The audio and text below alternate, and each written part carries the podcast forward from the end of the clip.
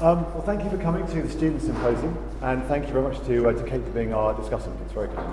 Um, I'm Rick Burridge. I'm a first year, as you can tell by my useful figures, in international relations. Um, and I'm going to talk on what I've called the production of verification. What I mean by that is that I'm going to claim um, that international verifications uh, are prone to manipulation um, by the powerful actors uh, for their interests. Um, First, I'm going to argue that verification is conceptually problematic, and this has some practical consequences. I'll then suggest the inherently subjective nature of verification allows the possibility of truth productions, synthetic reorderings of social reality for political purpose. Finally, uh, I'll explore the seldom analysed O S C E Kosovo Verification Mission um, to illustrate. Uh, if, if anybody would like to copy my working paper, then please do send me uh, an email. Um, verification seems an historical phenomenon, um, last employed in earnest perhaps uh, in the search for Saddam's uh, chimerical W M D. The opposite is perhaps the case. Over forty percent of the U N missions deployed since the millennium are at least partially based upon a ceasefire verification. Over the same period, the E U, the O S C E, the A U and ASEAN have demonstrated both the willingness and ability to conduct verification missions at the regional level. The Iran nuclear deal is predicated on a comprehensive inspection regime by the I A E A. The O S C E patrol NATO's eastern boundary, down the middle of Ukraine, and various I Os continue to monitor elections around the world. Conceptually, verification engages some of the most important thinking in contemporary I R. It conditions sovereignty, it contributes to security, it provides legal and moral legitimacy for international activity. It is, accordingly, a source of power. And it suggests complex relations between the natures of power and truth. With minimal fanfare, verification pervades and influences international thinking and practice. It is thus perhaps surprising that no theoretical work has been conducted on verification since the end of the Cold War. Maybe this is because verification as a concept seems so evident, it's so tangible, as to contain little worthy of exploration. Um, a view we can easily explode by recalling the complexity of the literature on truth. Outside the academy, this lack of a theoretical framework is likely to affect both the operationalization of verification as an international practice and our understanding of its results. The O E D describes verification as the establishment by empirical means of validity of a proposition. Conceptually, this sets up certain problems. Is there a truth that is knowable? Is there a singular truth to know? Alan Krass describes a U S attitude towards strategic arms controls as requiring not that the Soviet Union demonstrate compliance with arms controls treaties, but that it proved the absence of non-compliance. Now, Krass termed this impossible stipulation, the Katz tautology, after the rationalist uh, philosopher Gerald uh, Katz. And we can see it again in John Wolfe's statement as to the only way the Iraqis could reassure the Security Council in two thousand three. Now, whilst Iraq's claim that it had no longer possessed W M D might have been disproved by the discovery of a single prohibited item, the Katz tautology rendered it logically impossible for the regime to prove that it didn't possess what it apparently correctly claimed that it didn't possess. Verification may never be able to prove compliance. However much evidence is gathered, the possibility that some non-compliance remains undetected will always exist. As Donald Rumsfeld reminded us, it is the unknown unknowns that tend to be difficult ones.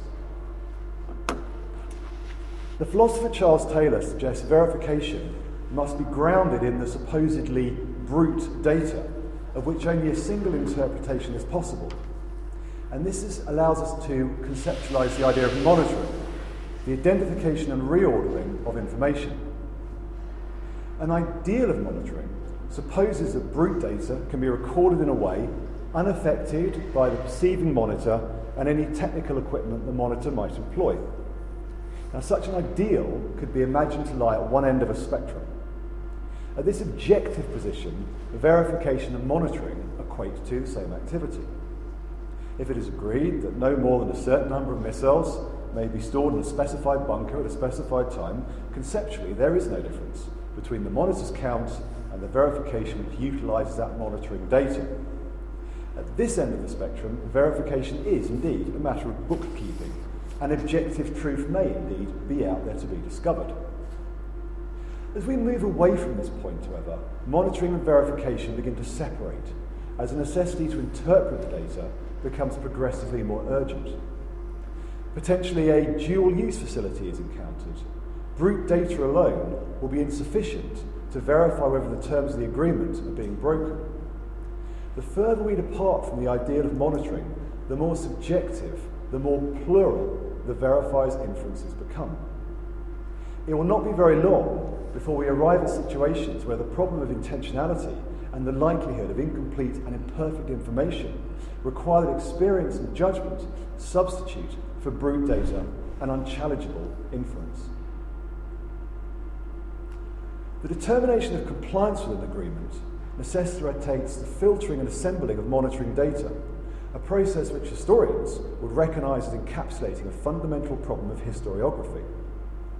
A historian confronted with a bounded set of temporally identifiable brute data could create a chronology without difficulty.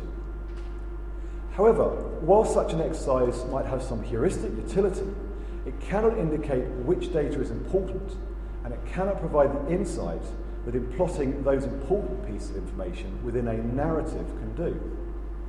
Now, the verifier, whose empirical data is neither bounded nor brute, might create several different narratives from the same data set, but she has no wholly objective method to indicate which one is the truth. The space beyond objectivity is one of narrative plurality. So what factors determine how truth is produced in this political space? Following the subfield of foreign policy decision-making, we might guess that the cognitive influences upon the individual verifier, the dynamics within the verifying group, and the procedures and structures germane to the verifying I O might all play a role. And a text such as Alison's Essence of Decision um, come very much to mind. Generically, third-party verification involves a series of procedures. A mandate is created, a head of mission is appointed and provided with a staff. Those staff derive operational tasks from the mandate, monitors deploy and communicate monitoring data, the staff draft verification reports, and the I O accepts, amends, or rejects the head of mission's verification judgments. Now, the creation of verification judgments is consequent of these procedures being sequenced, such that they behave in a path-dependent manner. The spectrum of possibilities encapsulated in a procedure is bounded by those particular possibilities which were realised in all prior procedures. A set of possible verification reports must be bounded by the set of realised monitoring data, which is itself bounded by the areas the monitors were deployed to, and so forth. Such a modelling of verification as path-dependent process infers the presence of turning points, where it is relatively easy to turn from one possible path to another.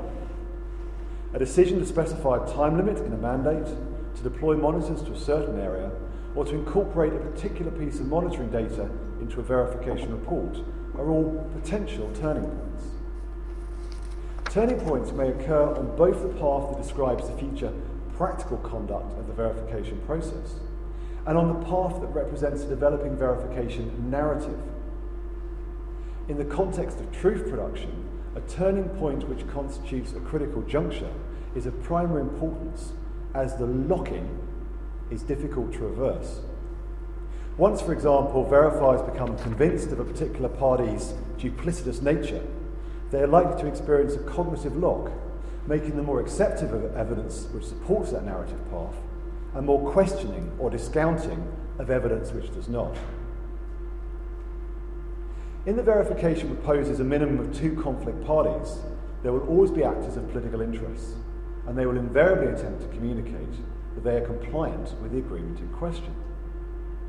More likely to affect an I O and its agents are the discourses emanating from the powerful states or blocs which might sponsor or otherwise have sympathy with a particular party. Actors may attempt to create political discourses in an open manner, through political platforms, media briefings, social campaigns. Actors may also employ negative strategies, such as briefing against their opposing parties, or opaque strategies in which their role in discourse production is concealed.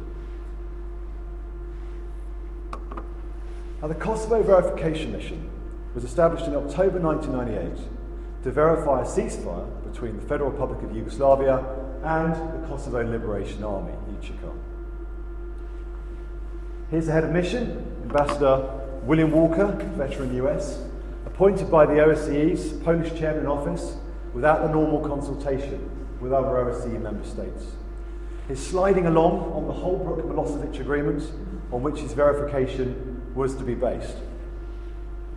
Now, the deployment of verifiers was not necessarily without problems, and it wasn't particularly helped when it found that the Italian-run reception centre was hosting a brothel in the basement. Um, but by the happy days they were. But by the end of November, the mission had achieved some operational capability in the most troublesome parts of Kosovo.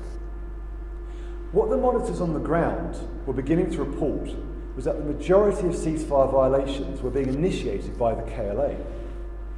In January, Walker's deputy stated, "The K L A is responsible for most provocations, and the Yugoslav authorities and the Serb police are responsible, sometimes, for exaggerated actions or are reacting heavy-handedly." In private, this assessment was shared by NATO and the U S. However, this was not the discourse that the West outwardly conveyed. Babak Bahador has analysed all the press releases and statements concerning Kosovo issued by the Department of State, of Defence, the White House, the Contact Group, NATO and the E U Council for the prior fifteen months before NATO's air campaign. Of these, he found fifty-seven percent apportioned full blame to the Serbs and only one percent to the Albanians.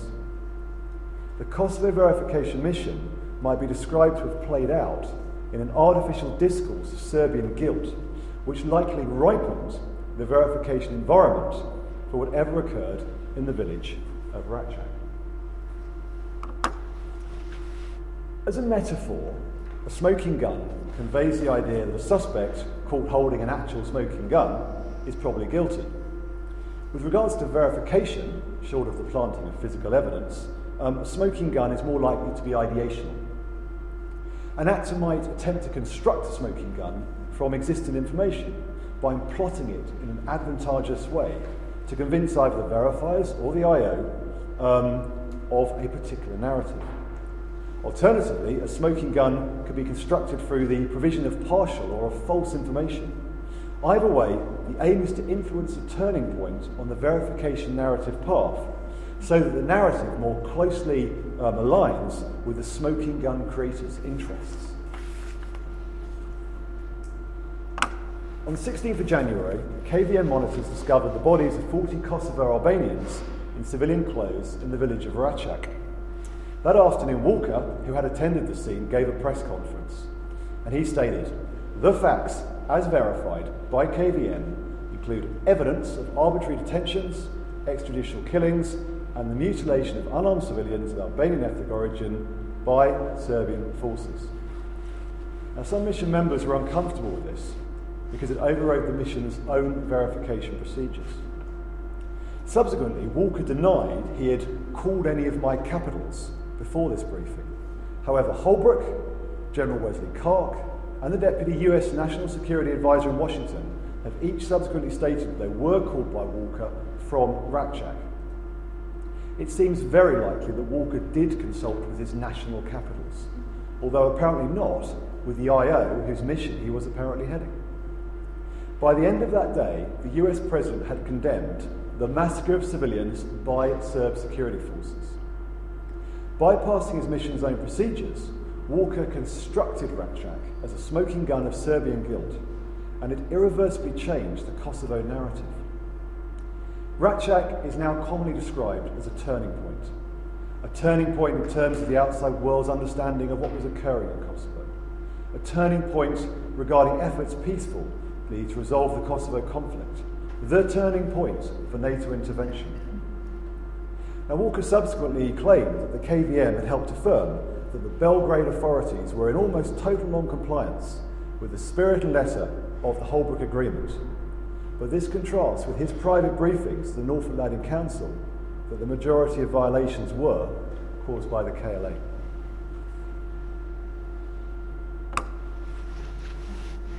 I've suggested that even straightforward verifications incorporate intrinsically subjective elements.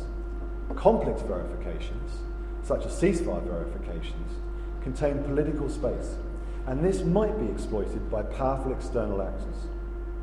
I've offered a way in which this might be achieved. Now, of course, I'm not suggesting that all verifications are suspect, but the increasing deployment of international verification missions and the legitimacy verification can accord to international activity makes it sufficiently consequential to deserve greater critical attention than it currently receives. Thank you.